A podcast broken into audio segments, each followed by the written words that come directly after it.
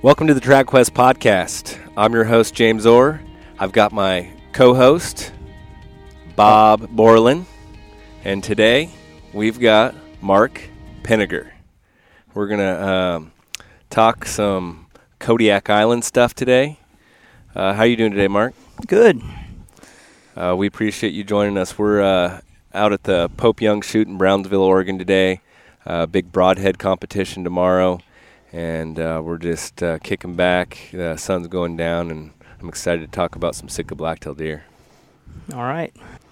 All right, Mark. Uh, we've been talking to Mark a little bit. Thanks for coming on. Uh, Mark's been up to Alaska a ton. He's done a lot of banquet speeches for us at the TAO, and and uh, he's a wealth of knowledge. He's been up there hunting about everything.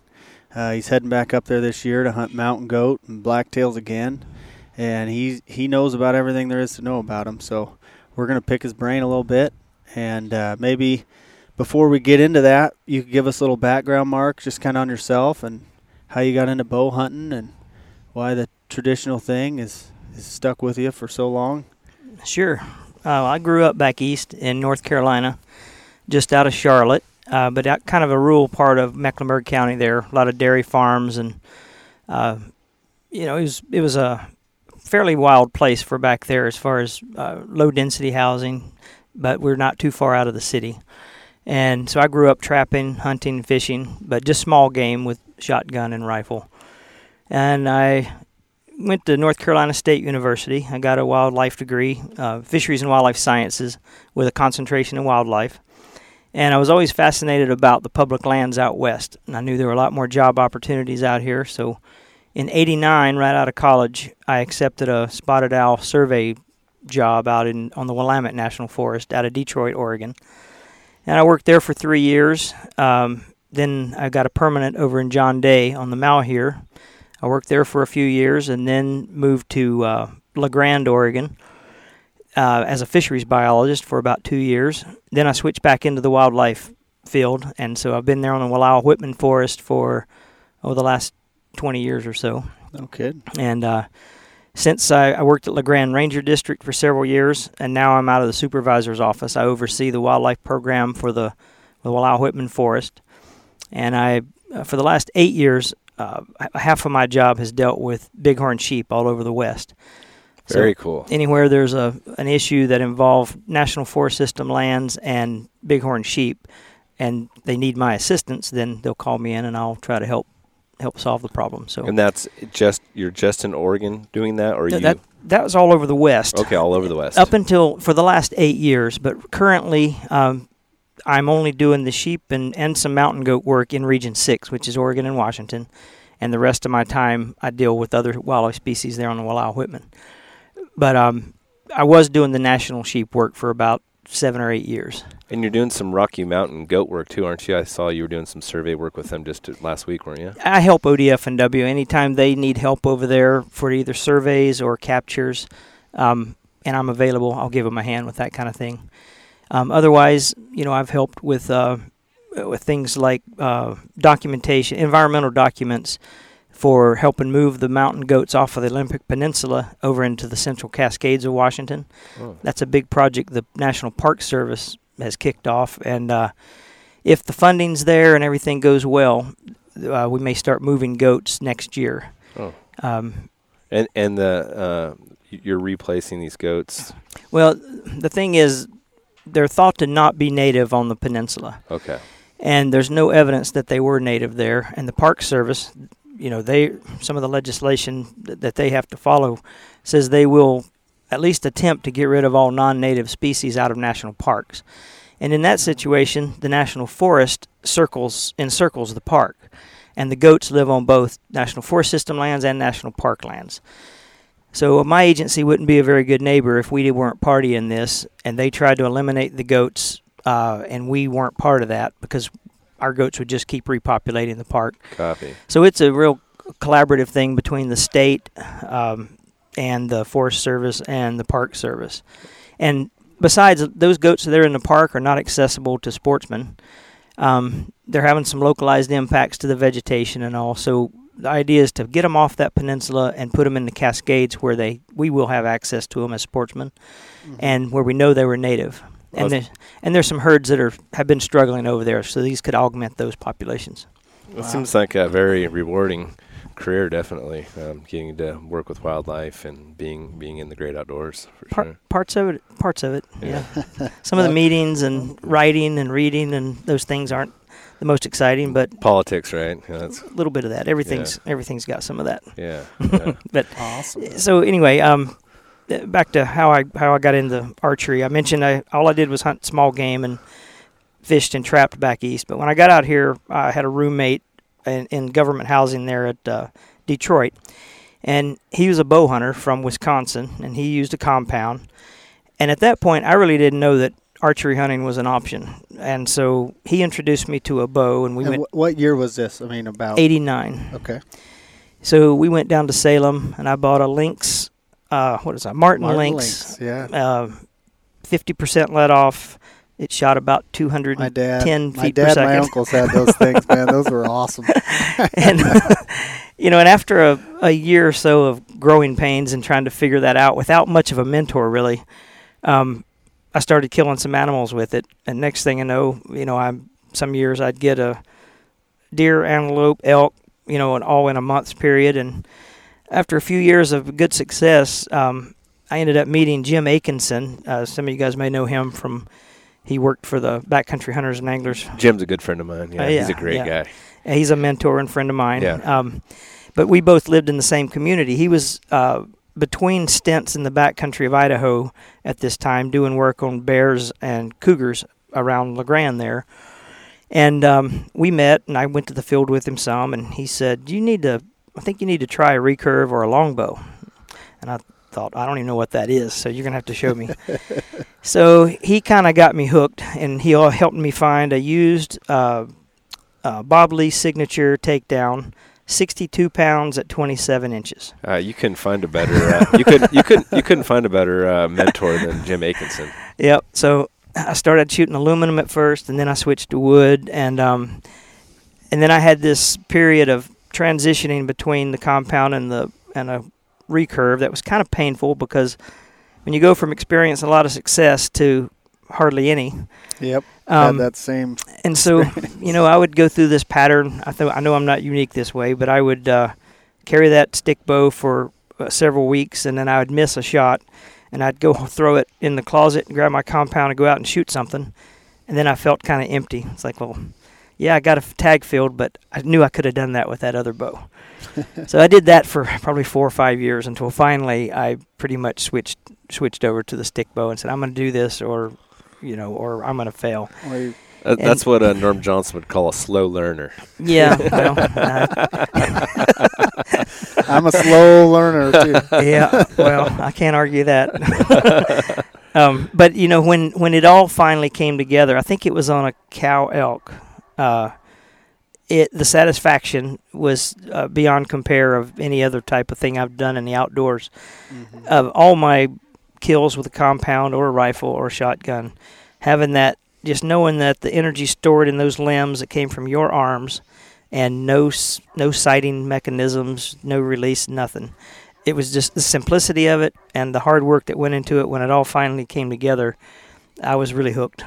So And then you, you never went back, did you? no, No, not um, after that. I Yeah. still, um, yeah, I, s- I'm, I won't probably ever experience the level of success I did with the wheel bow, but I get enough to keep me interested. And um, and the people we're surrounded by in this community oh yeah, also keeps me, Yeah. um, you know, drawn to it. For I, sure. I agree. Like this event, the the first time I came to the Pope Young, seven eight years ago, uh, I was kind of had both, but you know I still had the compound, and it was pr- it, it it laid it out for me. I was like, these people are amazing. This community, I want to be a part of this. I think that that was part of it for me. I agree. Same here. Yeah. The quality of folks are just uh, they're amazing. and Phenomenal. most of them are willing to help you, answer questions, help you with your research on hunts, Yeah. equipment issues, you name it. Yeah, And you know, this kind of event, um, it's not uncommon if some guy breaks his bow or something accidentally, a stranger will give him an eight hundred dollar bow and say, "Here, when you're done with it,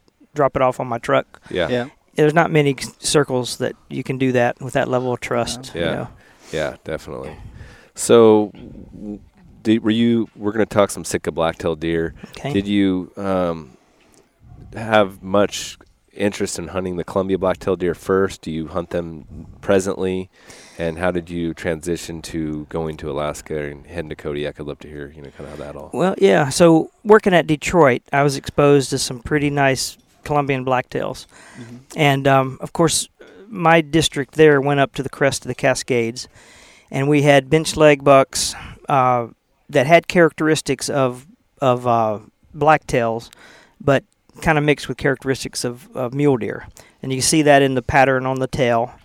And they had enormous racks, and we're talking 160 class bucks Right. uh, but they looked more in their pelage color and, and everything looked more like a blacktail. Right. And then you come on down the valley closer to Mill City in that country, they looked pure blacktail. And so I used to hunt them up in, in Thomas Creek and Mount Horeb and a lot of that country around Mill City and Lyons. And then I was using that old Martin Lynx, and I, I got a couple bucks down there, one really nice one. Um, but once I moved to John Day, I was kind of hooked on mule deer and elk, and I've only made it back periodically. And then the last several years, I've been using a muzzle loader for whitetails, um, and that's how I've been uh, using my deer tag.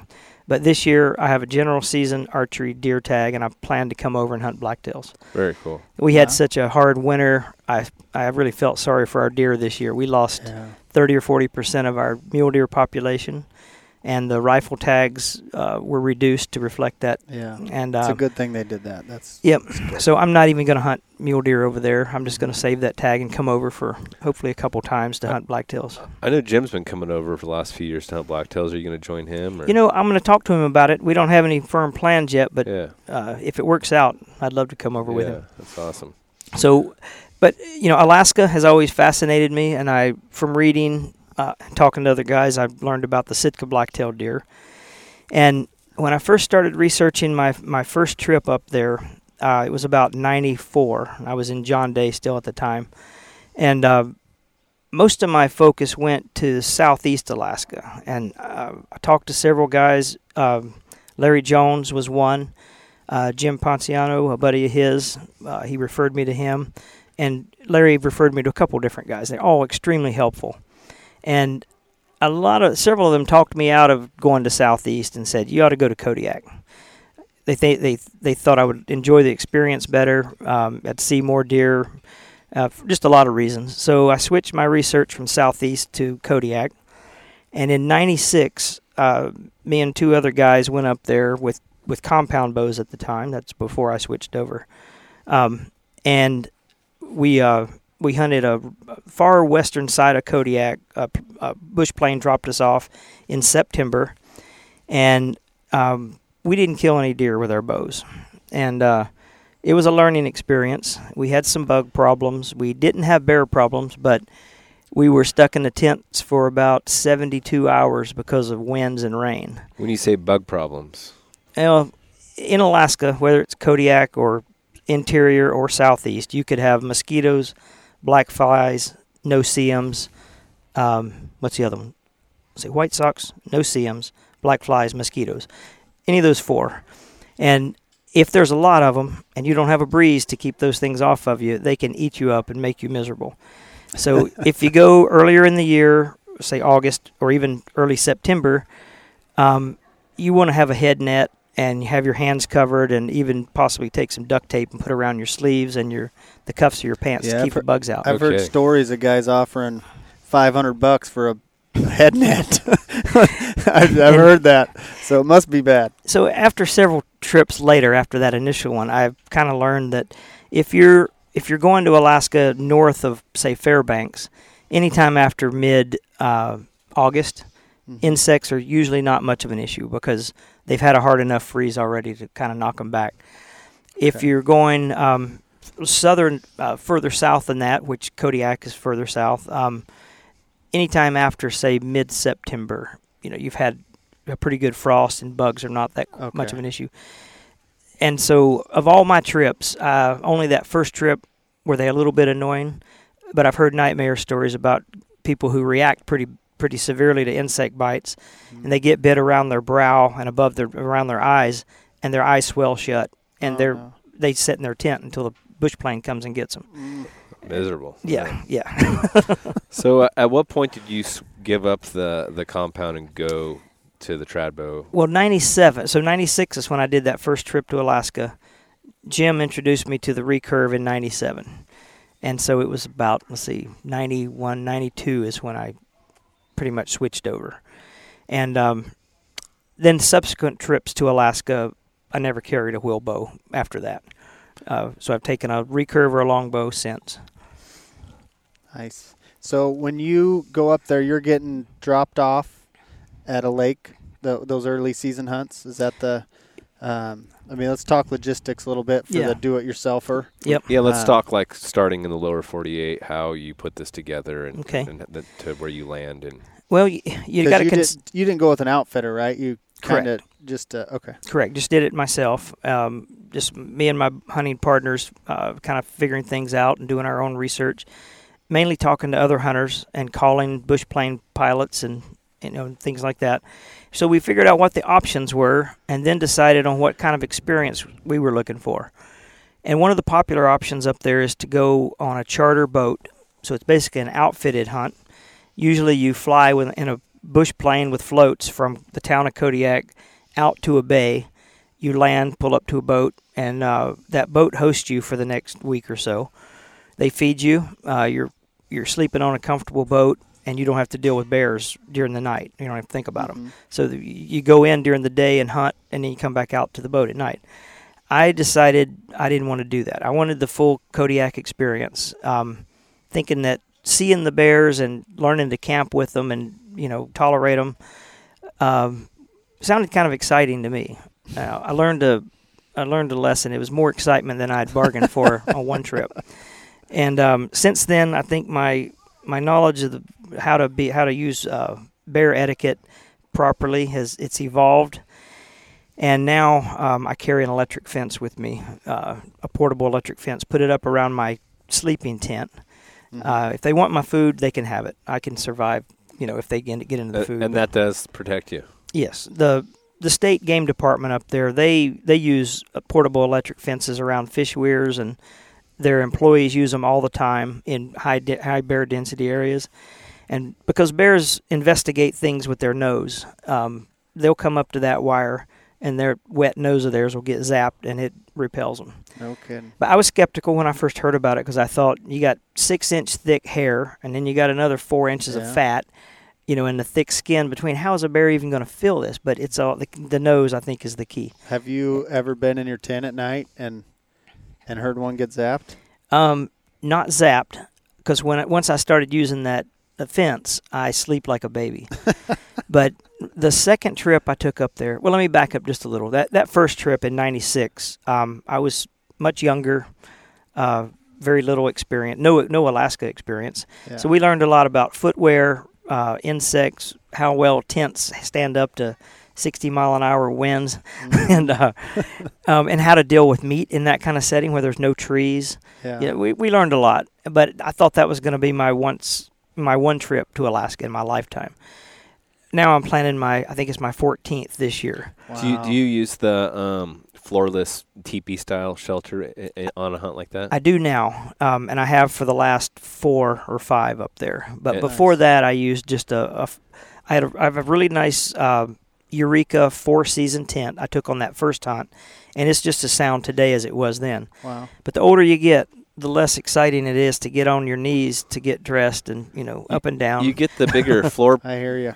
You get the bigger fl- uh, floor print, but is bugs a problem with the short with those style shelter where you're the the floorless shelter? it hasn't been for me because back to that timing thing. You you time your hunt Doesn't go anymore when at that latitude. Yeah. I, I don't Okay. I don't expose myself to those bugs anymore. Okay, and and are you, are you a bear spray guy or a gun guy for for defense? Bear spray. Yeah. Uh, gun in camp, bear spray when I'm in the field. Now you're And talking in camp, not use a shotgun. A lot of guys use a shotgun, right, in I've, camp. I've carried a 4570 Marlin lever gun, Okay. but I a shotgun I think is preferable. Um, that, that 4570 or any really big caliber rifle has the most stopping power. The thing is, in a in a situation where your your adrenaline's going. It may be dark, it may be windy, rainy, very close quarters, things happening really quickly. Most people don't practice with a firearm, whether it's a handgun or a rifle or whatever. A shotgun, you got more margin of error there with a with uh, slugs and double aught buck alternating. Mm-hmm. I, I think that's the safest way to go if you had to shoot a bear. But you know, from all the friends I've talked to that live up there and have had a lot more more bear experience than me, and my limited amount of experience, you know, the best thing to do is for you and the bear both to walk away healthy and Absolutely. happy. And we did have one bad trip. My second trip up there, uh, Tom Van Ash, who's one of my hunting partners from Albany. Yeah. He was with me on that one, and, and two other guys. He and I were shooting stick bows. The other two were compound hunters, and um, we came back. We we thought we were going up late enough to where the bears would be hibernating. It was in November. Uh, and as soon as we got there, one of the biologists up there said, "Well, you, you're probably going to see some bears. They're still out and they're active." And there's hardly any fish in the streams at that point, so they're looking for gut piles, um, trying to lay on that last bit of fat before they go to go into hibernation. And we saw bears every day. We had close encounters um, where we'd just walk up and there's a bear at 40, 50 yards, and you see each other, and usually the bear runs the other way. Well, one night, um, one of the guys uh, was with us from Missouri. He had shot a really big buck, and he didn't find it till right before dark. And Tom and I had had several bear encounters that day, so we came back to camp early. Just want to make sure camp, camp was protected, and this was before the uh, before the electric fence, Fence. tool came into the scene. And so we were kind of shaken up a little bit because of all the bear activity. Well, my our friend Kurt came back into camp and he said, "I shot a really nice buck, and uh, we need to go back out and get it." Well, now it's pitch dark because days are fairly short in November. Uh, it gets dark. I'm thinking 5:30, 5 somewhere in there, pr- quite quite early in the day. And um, we all said we're not going back out there. There's bears everywhere. And he had not seen any that day, so he he wasn't nervous like we were. And he says, "Well, if you're not going to help me, I'm going to go myself." And we all agreed that we're not going to send one guy out there. Either we all go or none of us go. So we agreed to go. We went out. We we worked up his buck and came packing back into camp. We walked into the little opening right beside the lake where our camp was, and we had two tents set up. And uh, one of my buddies said, "Look, there's a deer over at our food bucket, and we had our food in five gallon buckets with lids sealed. We're thinking that would cut down on the on the scent. Mm-hmm. And um, our our headlamps were kind of dim, and we had one lantern there. And I looked over and I saw these eyes about 20 yards away where our food was. And about that time, it rose up, and I just happened to look down, and one of the tents was completely destroyed, mm-hmm. just ripped to shreds. And I mm-hmm. said, "That's a bear." And I took my shotgun. I had a, a Mossberg Model 835 pump, I think, and I fired a shot over its head, and it came running towards us, and then veered off and went into the brush. Oh, Yeah, and you, yeah, I don't think you could have four grown men so shaken at that moment. We had deer on our back. Our one of our tents destroyed. We haven't really taken inventory of food yet. Uh, so once we got settled down and uh, the bear was in the in the brush popping his teeth, we fired a few more shots over its head, and we heard it run off. Well, it had eaten all of our food. Uh, it even opened some of our freeze dried meals and and uh, scattered those around. It apparently didn't like the taste of them. Uh, the one tent was destroyed. Tom's uh, sleeping pad, uh, his extra pair of boots. The bear just was kind of selective on what he wanted to tear up. And then then we discovered it had gone inside the other tent because we left the vestibule open, and there's these big wet footprints on my sleeping bag, and a big hole in the roof. So he did poke a hole in the other one. Uh, so that started the next two nights that were extremely long, nervous nights. Uh, Tom actually published a story in Traditional Bowhunter several years ago. It's called uh, Drizzly Days and Grizzly Nights, and it it, doc- it documents that nightmare of a story.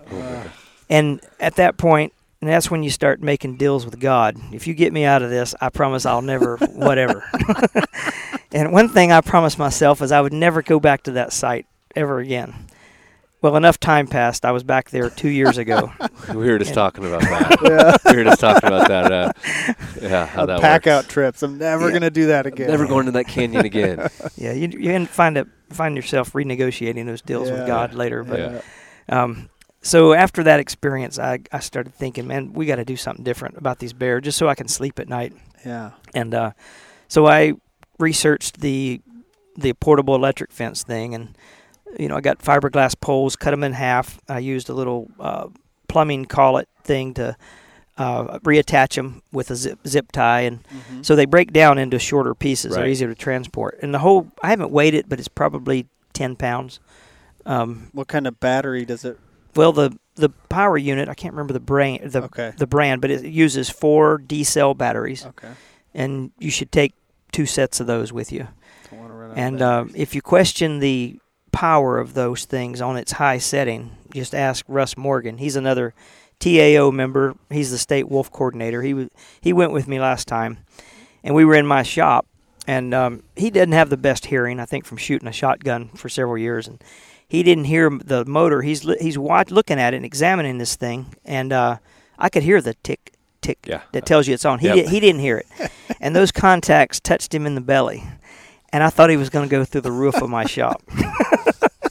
it woke it woke him up. I hate to tell stories on him because he can't be here to defend himself. Oh. But awesome. we both we did sleep like babies on that trip. Yeah. The last couple uh, when I used that thing. Um, I know I have had deer to run into it at night, and we just we see the tracks and we assume that a buck had come walking through, and it gets its antlers and it, you know, it throws it up and knocks it down temporarily. We Yeah. just we repair it and go on about our business. But it's uh, it makes you makes me more comfortable. And yeah, for sure. You got to be able to sleep. yeah, yeah. So you're hunting these deer primarily in November. It sounds like. I like October and November. Like I said, I've hunted them in the southeast in, of Alaska in August. I've hunted them on Kodiak in September, October, and November. And where I've kind of settled is late late October, early November is you can still get into some of the lakes, some of the best lakes, and get out before they start freezing up. And most of those air taxis up there, once they have their floats on, uh, when they take them off, they're not going to switch over and put them back on. So if they drop you off on a lake too late in the year and it ices over so they can't land, you may be looking at a pack of several miles and you got to decide what equipment you're taking out with you. And you're not going to want to leave a $1500 teepee or titanium Yeah. stove or that kind of stuff. Yeah. And just hiking cross country in Kodiak uh, with is with a lot of gear is, is not a pleasant thing. So uh, most of the, those pilots are experienced enough to tell you we probably can't drop you that late on this lake. Okay. And So- these are just taxi services. Correct. Right. Yeah. Correct. They don't Okay. tell you where to go, where the hunting's Mhm. good or anything. You got to research that part. Okay. They just you're paying them to dump you off and pick you up on a certain date. And And- and you get two buck tags for this hunt. I've only I've gotten two in the past. Um, I normally only get one and focus trying to get a buck that I want. Mm-hmm. And uh, it used to be a little cheaper to get multiple buck tags because uh, they were only seventy or the license was eighty five dollars for a non resident. The tags were one hundred and fifty, and depending on where where in Alaska you were, you could buy anywhere from two to five. You know, and Oh, wow. uh, but January 1st of this year, everything doubled for non-residents. It had been, I don't know, 20 years since Alaska had raised their rates, and so they were due for an increase. But doubling it kind of hurts the pocketbook. ouch, yeah. So a license is the license didn't quite double, but it's 160, I think, and the tags did double. So they're $300 for a deer tag, and um, Well, it sounds like logistically too. You get a couple, a group of four guys, and you know, getting four deer and the meat, and eh, you know, everything's probably kind of maxed out anyway, right? Yes. You know, I working up a deer in that setting, boning it out, taking care of the cape if you want to keep the cape, scraping the skull plate, and managing the scent and that meat for the rest of your trip. eh, I think it's a lot of work, Yeah. and uh, depending on how far you had to pack it in. And so one is kind of enough for me. Yeah, and and so your meat when you get it back, do you sink it in the lake? Do you put it in bags? And I've heard of that. So before. those five, five gallon buckets that I mentioned uh, storing Mhm. food in, Mhm. I usually buy some of those from the local hardware when I get to Kodiak. I'll buy six or seven of those buckets. Um, if my air taxi doesn't already have some left over that I left there last year, that's something I'm not going to bring home, but oftentimes they'll have them from last year. And they have lids that seal with a rubber gasket, you know, and I will store the meat, the boned out meat in there and set it out in a lake if I'm if I'm on a lake that's shallow enough to do that. Mm-hmm. Uh, if you're in a place with some big enough alders or spruce trees or something, you can hang it up in a tree. Uh, but you want to keep it dry. So I always take a small tarp to make a little uh, a little roof over the meat if I'm going to hang it. But you want to hang it where you can see it from a distance because if a bear comes in, you know, you want to know instead of Before you walk surprising up on it to check your meat. Yeah, and you know, meat care. It's better to hang meat and have air circulating Mhm. around it than it is sitting in a bucket sitting out in a lake. Mm-hmm. Um, but you just gotta you gotta work with what you got. So the Yeah. availability of trees, whether it's raining or not, um, and you take your game bags, uh, extra tarps, rope, so you're prepared to deal with either. And Now, if you kill one early, is it in the fee from the taxi service to have them come pick up meat, or does it usually just work? They're coming at the end if you'd you're have lucky. to. It would cost more Okay. and you'd have to arrange that. And now with satellite phones, it's practical to call in and ask for that. If bears were a problem, really trying to get your meat, it might be worth it to say, if you're flying over this area, could you stop and pick up our meat because we're having some bear issues.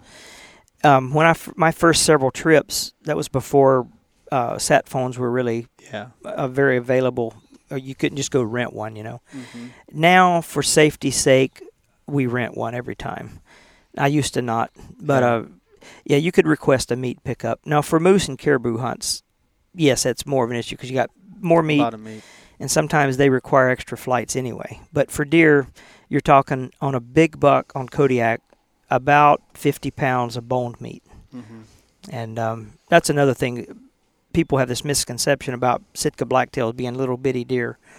Well, Kodiak has a you know, kind of a maritime uh, climate influence right there off the ocean, so it's uh, they have good forage available most of the year. Some years they have hard winters, but for the last several, uh, maybe the last five years, they've had fairly mild winters. And I've heard that's that there's like cycles, right? Kind of thing they say on the deer populations up there. Yes. I've heard heard of guys going at the wrong time and they just had a horrible winter and it wipes out a lot of the deer. Yep, but usually it doesn't affect the whole island. That's why you want to be able to uh, develop contacts that you trust up there, not just some local that heard down at the hardware store what's going on, but a biologist or an air taxi that you really trust and say, you know, ask them questions like, what was the winter like on that northwest part of the island, or what was it like on the southeast part of the island?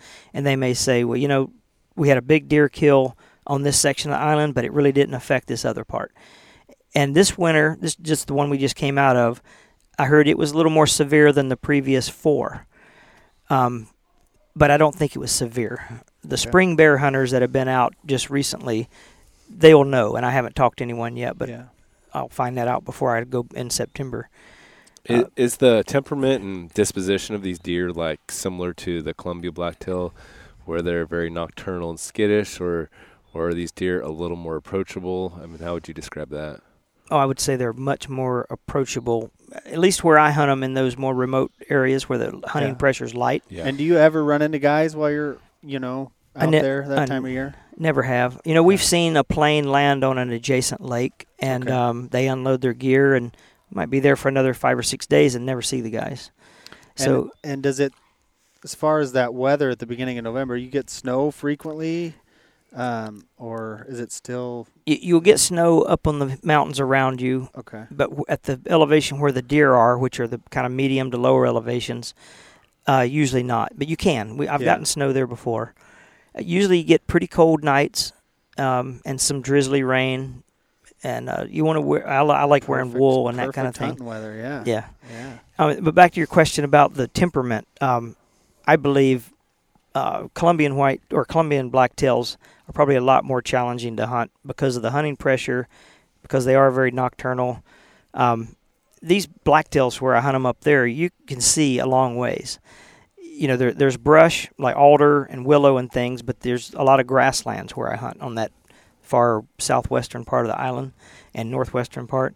Um, you can just spot them from a long ways away, and uh, because of light hunting pressure, uh, they're just not as skittish.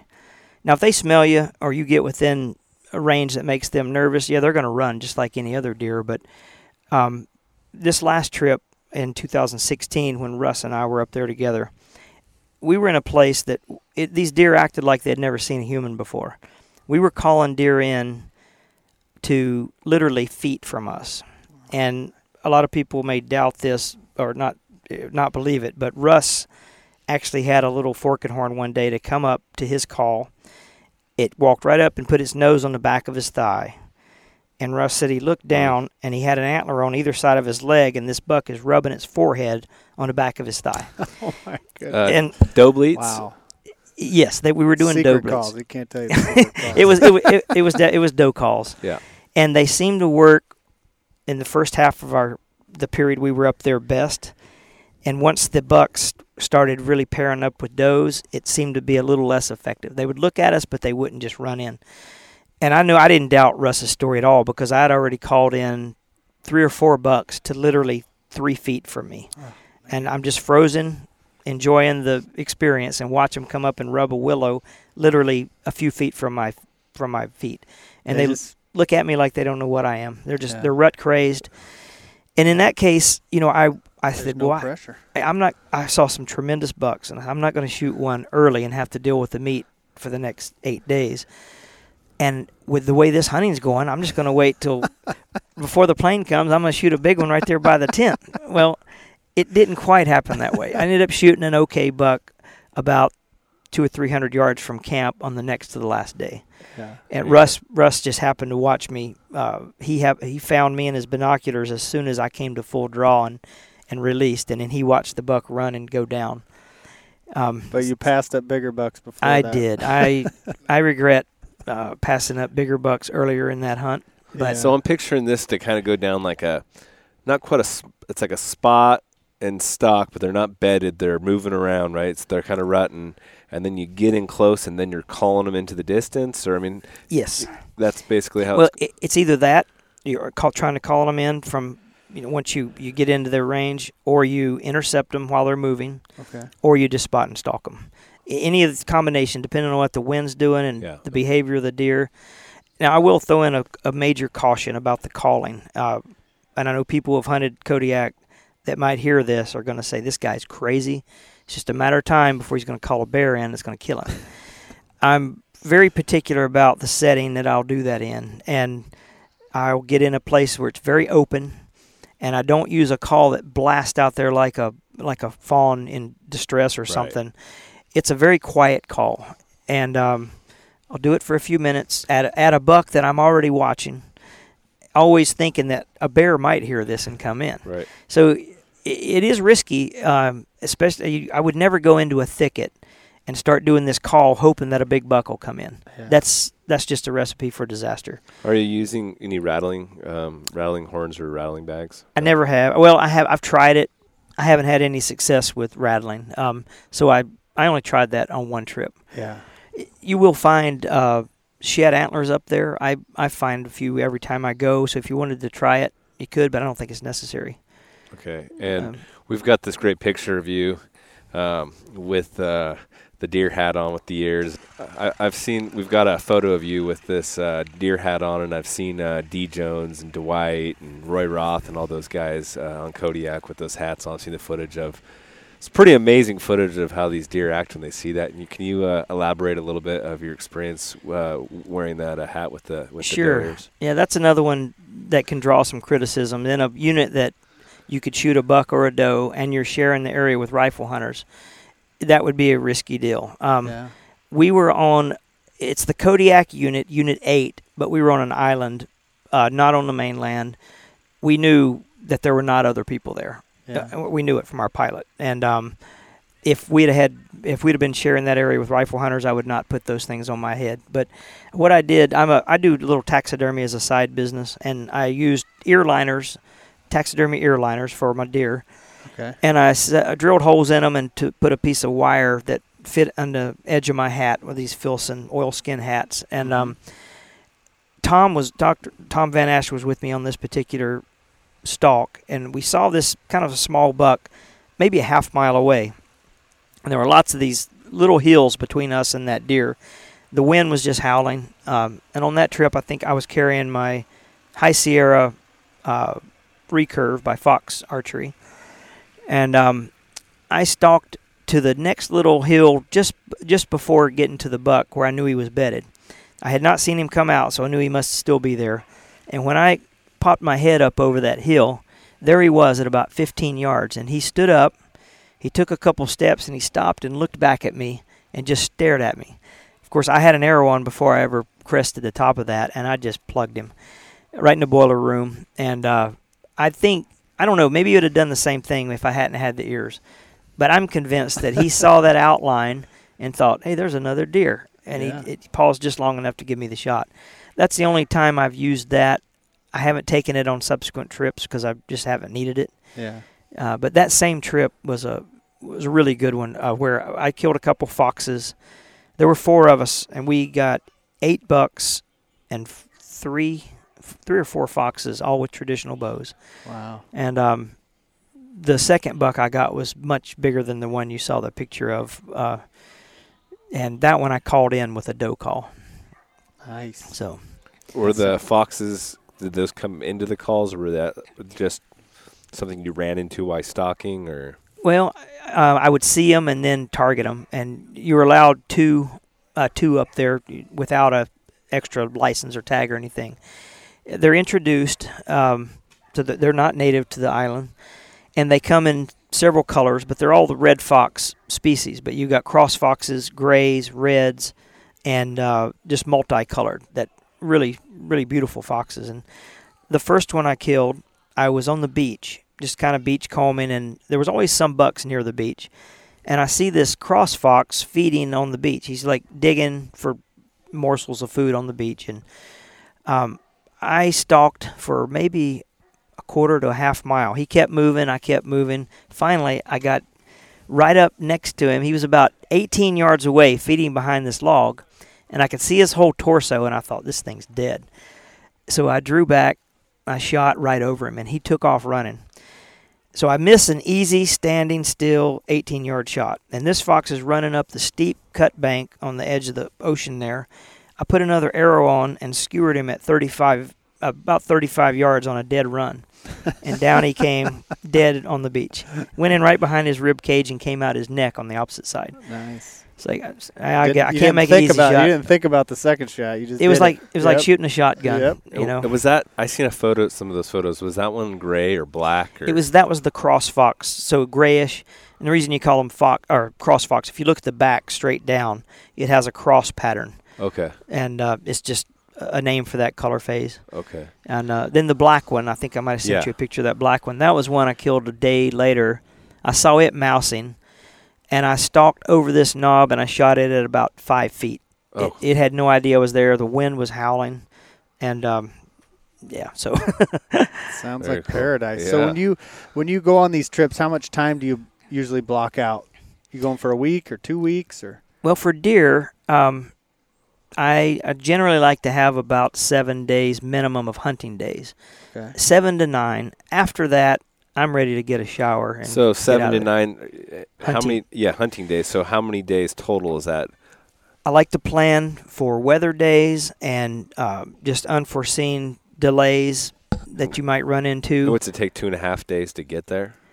No, yeah, if I leave La Grande, I like to fly out of Pasco. You go to Seattle, Anchorage, Kodiak. A lot of times, the very next day, uh, you you'll be there the same day, you know. And then if everything works out, the weather's good, then you can fly out the next day and start hunting. But I have sat there in Kodiak for a couple days, two to three days, uh, waiting because sometimes the weather might be really bad in Kodiak, so we can't take off. Other times, uh, it looks nice in Kodiak, but on the south end of the island where you're going, there's a storm and it's socked in or it's blowing and they can't fly. So you got to coordinate and just keep communicating with your pilot and find out and be ready at a moment's notice when he's ready to get you out. So Yeah. how would you recommend like a guy like me that's never been to start that research and you know um, an estimation of you know how much something like this would cost you know from start to finish for the most part and you know can you kind of speak to that? Yeah, I could try. Um, you want to, like I said, schedule enough uh, enough days and account for maybe. I like to add two to three days on either end of the trip, just to allow for some flexibility. Because if you are stuck there in Kodiak for an extra two days, and you only planned for seven hunting, now you only got 5 Mhm. But if you left a couple on the end of the hunt, maybe you can still get your seven your seven days in. Okay. Um, so hotel, your flight up there, your license and tags, all those things uh, they add up. But the biggest cost by far is going to be your bush plane flight. If you're doing it like I'm doing it, you know, the boat deal is a whole different Right. thing where you're paying probably twenty five or hundred dollars or three thousand bucks, you know, for the boat to host you. I can usually do that hunt for between twenty five hundred and three thousand dollars, all inclusive. All, all tickets paid, everything. Yep. But uh, so to qualify that a little bit, I've accumulated the clothes, the boots, the Mhm. tent, Yeah. the stove, all yeah. that gear Yeah. that I just But- keep using. Yeah, so not the gear, but as far as Yep. just getting there, is that also getting your uh, meat and head back? Yes. Yep. And and lately I've been earning enough uh, miles on my Alaska airline, so I'm flying like this this upcoming Kodiak trip. I'll be flying for free because I had enough points. I got enough to to get two trips up there. Right. Nice. And deer are small enough to where you can get a whole deer boned out into one of those fish boxes that hits about 50 pounds. Mhm. Your air taxi or your hotel will always have a, or make sure they have a, a freezer. The ones I Okay. use have a walk in freezer so that meat can get frozen and in those boxes and taped up and labeled ready for the flight home. And Alaska Airlines pretty darn good at handling fish boxes and meat boxes. They know they they Mhm. try to keep them cold for you. And the racks are so small.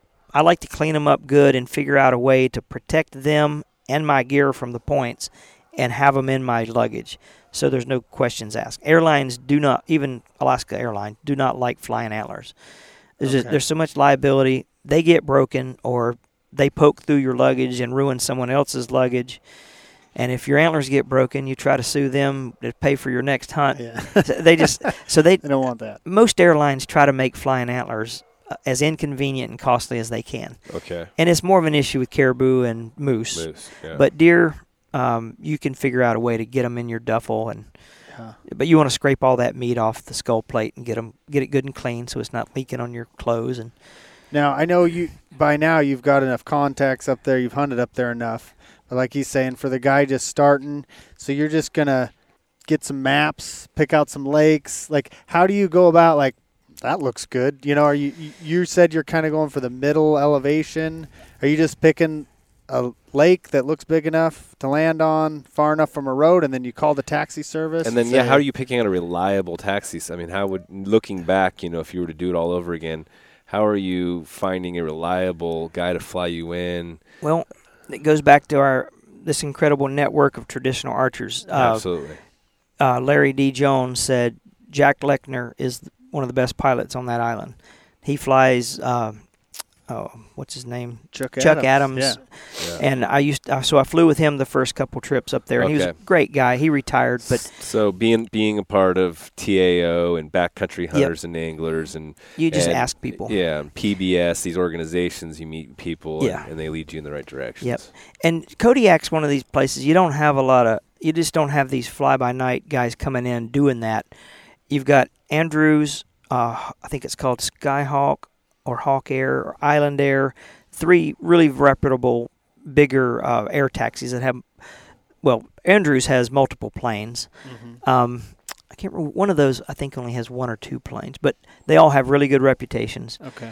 And uh, once you get used to knowing who's there and they know you, you know what equipment you don't have to bring up because they already have it. Little things like bear spray, butane, Cape salt, those kind of things. You don't want to have to Your buy five-gallon those. buckets. Yeah, and- every yeah, time you go. Yeah. Yeah. And so, um, asking friends who have been there, and you know, and I think it's um, the more friends you have to ask who have been there, you're better off. And just take take a lot of notes. You start putting all this together and say, well, in September, I know icing over lake's not going to be an issue. I can spot I can spot and stalk bachelor groups of bucks up at these high elevations and probably not have bear problems. And uh, get on Google Earth. That was a resource that I didn't have my first few trips, but now it's Yeah. incredible. Yeah. you find a few of these lakes, and then you call that air service you've narrowed it down to and say, "This is where I'm thinking of going," and you know, typically they'll say, "Ah, that's a good area. That that's Okay. perfect. We can land our 206 there, or we can't get our our Super Cub, or we can't get our uh, a Beaver off that lake loaded. So you're gonna have to do a 206. We can't haul five guys in there, and So that's going to cost you more, more So- Yeah, yeah. planes. all that's in. part of the consideration. And, Yeah. and so here on the Oregon coast, my favorite time. I shouldn't say my favorite time because it's rifle season. Um, my the best time I'm seeing uh, rutting activity, that pre-rut. Uh, my birthday is October 28th Mhm. through November 7th. I mean, I'm, I've been contemplating on getting the general season rifle tag and using my longbow because once our season starts, the 14th, 16th, or whatever, it's kind of tapering down.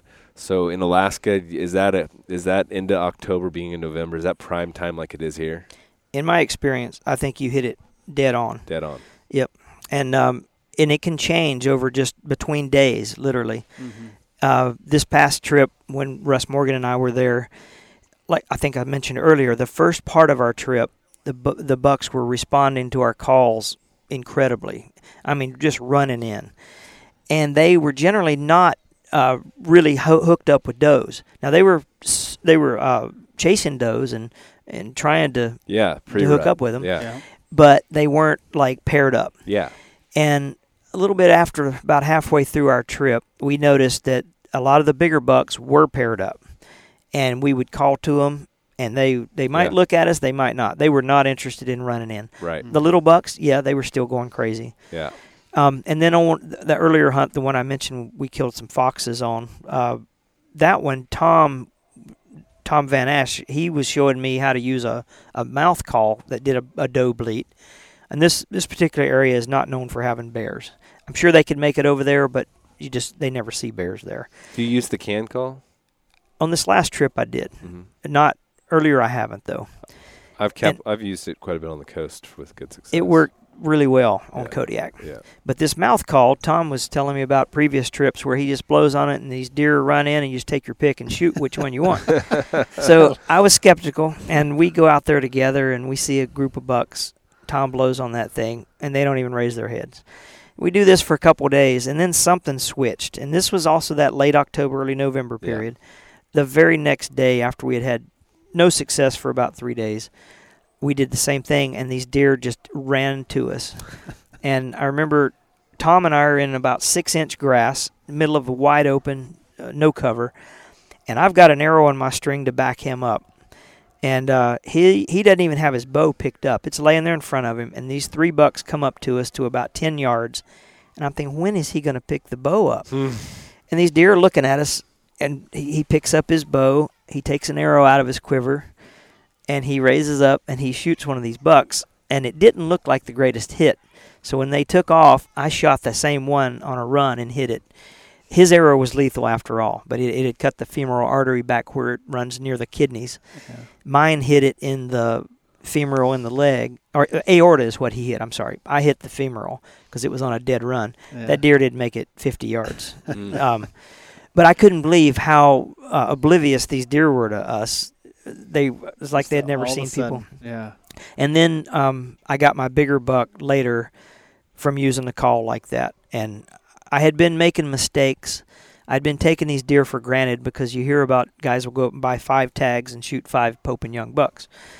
And so you think it's really easy. And I had been taking them for granted and I was blowing stalk after stalk. They would see me, they'd hear me, smell me, or something. And so finally I said, I told myself, you've got to think about this as the hardest to hunt species ever. It's a psychological thing. And t- take a few steps, glass every bit of this landscape, take a few more steps, glass every bit, and do not take these things for granted. Pretend you're hunting the wisest big old mule deer you possibly can. So my whole mind frame shifted after that, and I see I eventually come across this really big, heavy buck, and he's about maybe 100, 150 yards away. And I blew on that call, and his ears immediately laid back. He he jetted his his rack out upward and kind of forward, and started this stiff-legged walk in a in an arc around me, back toward me. He comes all the way in, and I had an arrow on my string, and he stops at about 20 or 25 yards, and I shot him. And the arrow looked pretty good, but he ran out to about 30 or 35 and stopped and turned around like he was confused. And I put another arrow in him. And when I found him, he had two arrows about two inches apart, right through the bullet Oh, rim, oh, full pass, awesome. full pass throughs. And that was with that Fox recurve. And That's um, awesome. So yeah, let's talk a little bit about your setup. Uh, you you've been hunting all over, obviously. You know, so what do you what have you settled on shooting now? Like what what weight? Bows, arrows, yeah, what- broadheads, What, weight do you quivers. shoot? Well, I can't say it's. To, I haven't settled into a particular system, but the thing I mostly use. So my bow right now is a Thunderhorn uh, takedown longbow, 58 inches long, because I'm fairly short and I have a 26 and a half inch draw. It shoots 59 pounds at 26 and a half inches. Um, I usually shoot uh, Doug fir shafts I get from Surewood and then make them up myself. I like uh, uh, 145 Abowyer uh, single bevel head. The That's brown bear head or the whitetail head or actually it's called the. I think it's The the, javelina. the javelina. Okay. I think it's the yeah. javelina. Yeah. There's a javelina and an antelope. I can't remember which. I, I've used them both, um, but that- I'll also use a the woodsman that three style head. Yeah. I've used Magnus. A lot of those are good heads, Mhm. uh, but I like a fairly heavy arrow. Uh, I try to go for about eight to ten grains per pound of pull, so my arrows are usually 580 to 600 grains Yeah. Mm-hmm. and um, you know, and I've have lately I've been trying some of Brent Hahn's uh, the Valkyrie Yeah. system that he's using. Mm-hmm. I killed my last blacktail with one of those, Mhm. and they fly wonderfully out of my longbow and my High Sierra Mm-hmm. recurve. Um, and I'll probably carry those on my goat hunt. I was Okay. pretty impressed. I, I shot that deer last year with my. I also have a 54 pound uh, thunder thunderhorn longbow because I wanted to back off weight a little bit uh, after a neck injury a few years ago. So, but I'm back to shooting the 50, 59 or the 54 pounder. But I shot this deer with my 54, and that head and that shaft performed really well. And you, you sound like you also have a bow from Ron King, Yeah, yeah, Yeah. that that's the High Sierra. High Sierra. I carried it on my a spring bear hunt this year up in Canada, but I never got a shot with it. Okay. And I was carrying Brent's arrows and Okay. and his uh, uh, the Jagger Yeah. three blade head. Yeah, I shot a, a three point Columbia blacktail out of a tree stand this year with the. I guess he calls it the Blood Eagle. It's the ja- Okay. the, the screw in version of the Jagger. Gotcha. Okay. And you know that system is it flies. They fly really nice. Um, aesthetically, I like wood. I enjoy making wood. I, I I'll- just switched to wood. Yeah, I, I like the feel of it. Um, you know, Brent gives me crap, and I carry his stuff, and then I tell him I killed something with I- wood. He's he- like, What are you doing? Yeah, yeah he, he's a buddy. Brent's a good friend of mine too, and I t- and I told him I said, yeah, I'm I'm uh I'm I, I went with Surewood shafts this year, single bevel heads. He was like, what? You're going backwards? I'm like, no, I am home. I love it. I'm Yeah. in love with wood arrows right now. I figured dead is dead. You Yeah, can't you can't be dead. any deader. Yeah, Um, yeah. Yeah. And they've worked for me in the past, and Uh, but I'm, you know, being at high elevation, where you could have a lot of winds. Yeah, the high FOC with minimal Yeah. fletching, it, Yep. it has it has its merit. They do, and I carried them on a hunt. Uh, I was not successful with the bow, but to Kyrgyzstan last year hunting mid-Asian ibex. I was Oh, hunting wow. up almost fifteen thousand feet, Mm. and um, there's not a lot of oxygen up there, and we had some serious winds. And uh, I carried my longbow with with those arrows of Brent's, and uh, my guides and all were fascinated with the bow. They'd never seen one before, and That must that must have been some logistics getting into that country, huh? uh, it wasn't too bad. Okay. It was an it is it was an adventure. Just Yeah. getting over there was part of the adventure. adventure, Traveling yeah. by myself was I just wanted to see if I could do it, and uh, it was a wonderful trip. Uh, but after about three days of carrying that longbow, I realized I couldn't get within a quarter mile of these ibex, much less Mm-hmm. within thirty yards of one. Right. yeah. but uh, they were truly wild. We were hunting off a horseback. We would ride and then uh, get off and do the foot stalk wow. and these things have been hunted for hundreds of years off of horseback. So Yeah. they're, but it was an amazing experience. I'd like to do it again. So, uh, getting back to Kodiak. Um, Oh, yeah. with with the with the uh, goat, is that something with press points? I don't know how that works, or is that something you lucked out and drew, or something you've been planning towards? How, tell So- us a little bit about how that. Okay. Well, there's not a point system, uh, and so uh, Kodiak's broke up into in a, several units for goat. And then there's of course goats in the southeastern part of the state and other mountain ranges in Alaska. So you apply for uh, for a particular unit, and a non-resident has to have a guide or hunt with a relative of Alaska.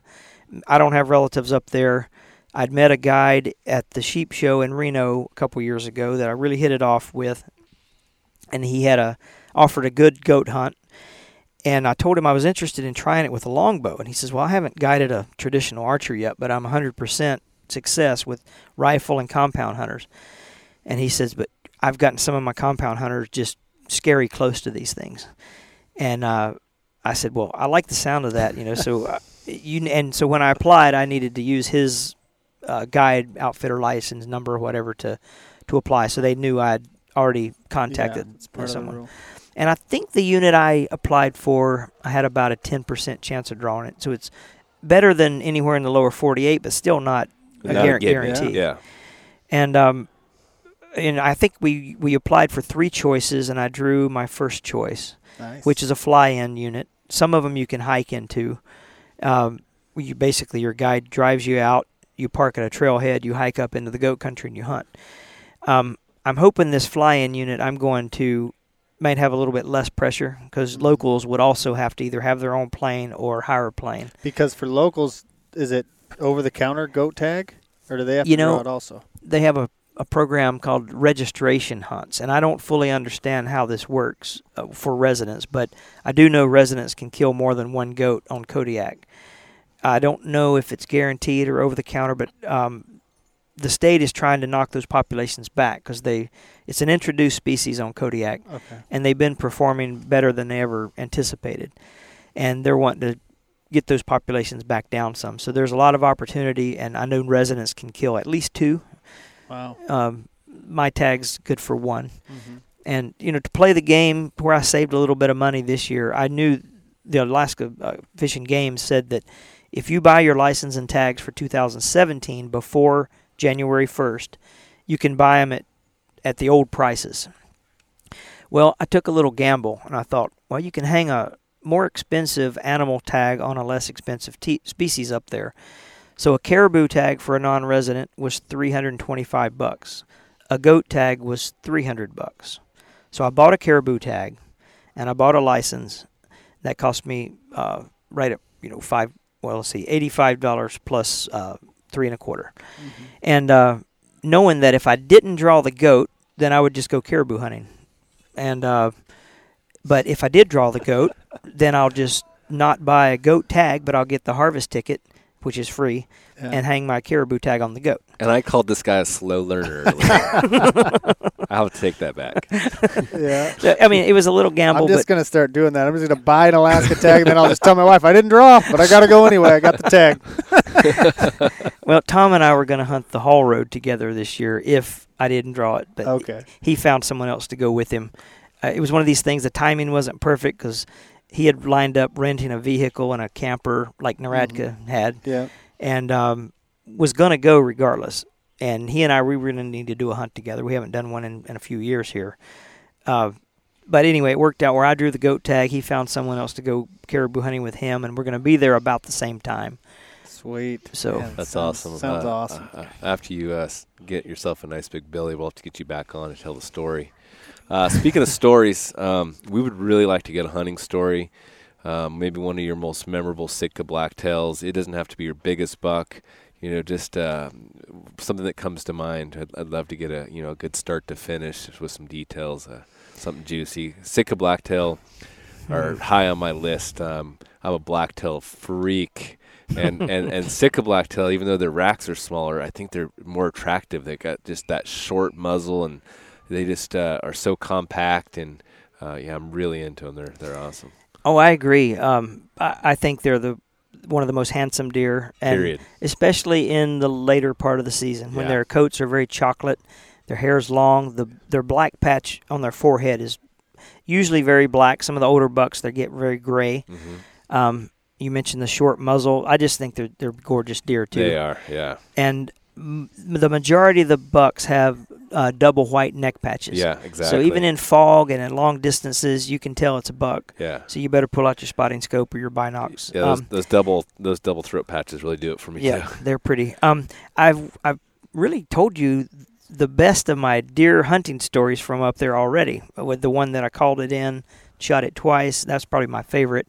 I'll I'll share another one that's not about killing a deer, but it was on the Sitka hunt, and it's it was kind of the lead up to the day that we started having the horrible bear. The next two nights, those bear problems That'd be great. um, Tom and I had agreed to go in opposite directions that day, and I remember walking out towards the beach, which was about three miles away, out through the big flat, and um, you walk through these areas. It looks like maybe they used to be a pond, but they set sedimented in, and now they're kind of a A bog. a bog. Yeah, Mhm. and deer trails and bear trails are going through them. And some of them just the vegetation's a different color than the next one you might walk through. So you just kind of remember that what this one looks like, size and color wise, and then you go through some brush and you hit another one. I did this for a few miles, and then I stopped over looking at this hillside above me, and um, I stopped to have a snack. I pulled out a piece of jerky and a candy bar and some water, and I noticed this doe walk across the hill with a pretty nice buck with his nose right on her tail. He was he was really right behind her, pursuing her, and uh, they were maybe three or four hundred yards away. And as I sat there having my snack and eating, drinking my water, a few minutes later, another buck comes on the exact same path, nose to the ground, and then another one. And I sat there for almost an hour, and I think five bucks, four or five bucks, different ones, walked on that exact same path with their nose to the ground in the same direction. That was a hot doe, and she was leaving a trail. And these bucks were just totally onto it. And I thought, what am I doing out here? I need to go up on that hillside and sit downwind of that trail and shoot the next buck that walks by. so I, go, I climb up there, and at the moment the wind was going uphill, so I get above the trail about 10 yards. And it was kind of a convex slope, so I couldn't see things approaching until they were almost in my lap. But I, I like that. I like really close shots if I can get them with my traditional bows. And I hadn't sat there for maybe 20 minutes, and uh, I see antlers coming about 20 yards away, and it's a pretty nice buck. And it walks up, it hits the trail, it walks by me, and when it gets quartering away, I threw an arrow right over its back. Didn't pick a spot. I'm not sure I made it to anchor. Uh, it, it trotted out there a little further and stopped and looked around. I looked at the 12. I, I was carrying a 12 gauge that day. I looked at it and I thought I could shoot it with this 12 gauge, but that's not what I came here for. so that deer took off, and um, I- and I just happened to glance back down at the spot that I had been sitting having my jerky, and it looks like there's this big brown Volkswagen sitting in that very spot. And so I raised the binoculars and I thought, holy crap, that's a bear. That's a really big bear. And he's, I don't know, 300 yards away, pawing right there where I'd been sitting. And so my heart starts racing a little bit. And um, it, then I notice it starts walking, and I see it walk through one of those boggy areas, and then another one. And then I start putting it together in my head. That's my exact trail that I came in. and he's doing it on the back trail. Well, where's that going to lead him? Right where I started, which is camp. Uh oh. And camp is unattended right now because all of us are out hunting in different areas. And so I thought I better take a, a shortcut and go back to camp. And um, I started walking at a pretty good clip, trying to get back to camp, um, in, in a in a shorter route than that bear was taking. And then I see Tom waving at me frantically, and he runs up to me and he's dripping sweat, and he explains that he had just uh, had been had popped out in this opening and there's a bear, and it raises up and looks at him. Well, he turns around and skedaddles. Tom does, and starts putting distance between him and that bear. And he said after about 20 minutes of going hard, I pop out in this opening, I start to take a big sigh of, or breath of relief. I look up, there's another bear standing there. he says, "I can't get away from these friggin' things." so and I so I told him my story, and I said, "Well, I got one that's on its way back to camp right now." So we went back to camp together, and uh, that was the start of that nightmare. That's why you didn't want to go out and pack the buck. exactly, exactly. It was Oh, that man. night that our buddy came in, and uh, I was shooting that uh, Bob Lee recurve at that time. Yeah. Still, Tom was shooting a I think a Doug Knight recurve. He's a lefty, and uh, our friend from Missouri that was with us, he was shooting a Mathews high tech compound for the day, and he saw how much fun Tom and I were having with those bows. We were shooting them all the time in camp. Well, that this guy, we we got a new victim there. He he went home and bought himself a Black Widow longbow, and he got the bug, and he's hunted with it ever since. Oh, so we that's converted one guy on that trip. That, that's great. So, I I had one guy say, "Yeah, um, welcome to the dark side." I'm like, "No, this is the light side. We brought you out of the dark and into the light." yeah, yeah. oh, that is great. Well, uh, thank you so much for uh, you know giving us uh, some of your time and telling us about your uh, adventures. Uh, Kodiak Island sounds like a blast, and it's on my bucket list. And hopefully, uh, me and Robert can uh, find a way to uh, yeah, make definitely got to do it now. That just sounds like paradise. well, besides the Bears. you know, but the bears sure add to the experience, Yeah. and you got to exercise your bear etiquette 100%. Um, respect those things. Don't get complacent. And I describe that island as just raw and in a in a wild and exciting way. Yeah. It's not the most comfortable hunt if you do it in a tent because of the weather, the bears, how to deal with food, the wind, and all that. But it's very satisfying. It's exciting. It's an adventure. Man, I can't wait. I can't wait. Awesome. Well, thank And- you very much. We'll definitely have to get you back on here. I mean, you've hunted all over the world, and I love hearing your stories, man. Yeah. So Well, thank thanks, you. I enjoyed for your it. time. That's great. Uh, yeah, maybe we'll get a chance lear- to fling learned a some lot. arrows with you. All right. Thank you. All right. Thanks everyone again for joining us. Don't forget to subscribe to the podcast on iTunes, Stitcher, Podbean, Google Play, TuneIn, Blubrry. Check us out on our website at tradquest.com. And check us out on Facebook and Instagram at TradQuest.